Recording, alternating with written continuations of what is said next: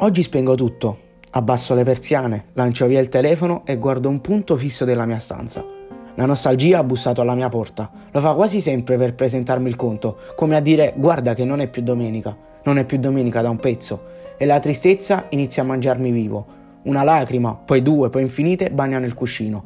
Che bella giornata è fuori, penso tra me e me, ma non è come vorrei. È cambiato qualcosa, o meglio tutto.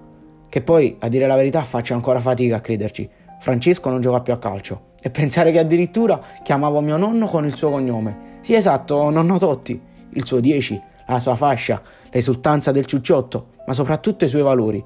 Già i valori, perché se dovessimo trovare un giocatore che più ci rappresenterebbe al mondo, tutti noi diremmo Francesco Totti. No, oggi non mi va di fare niente. La mia testa addirittura dice fermati, il cuore poi non ne vuole sapere più nulla, perché non è più domenica, non è più domenica da un pezzo. Allora sì, è proprio vero, speravo di morire prima.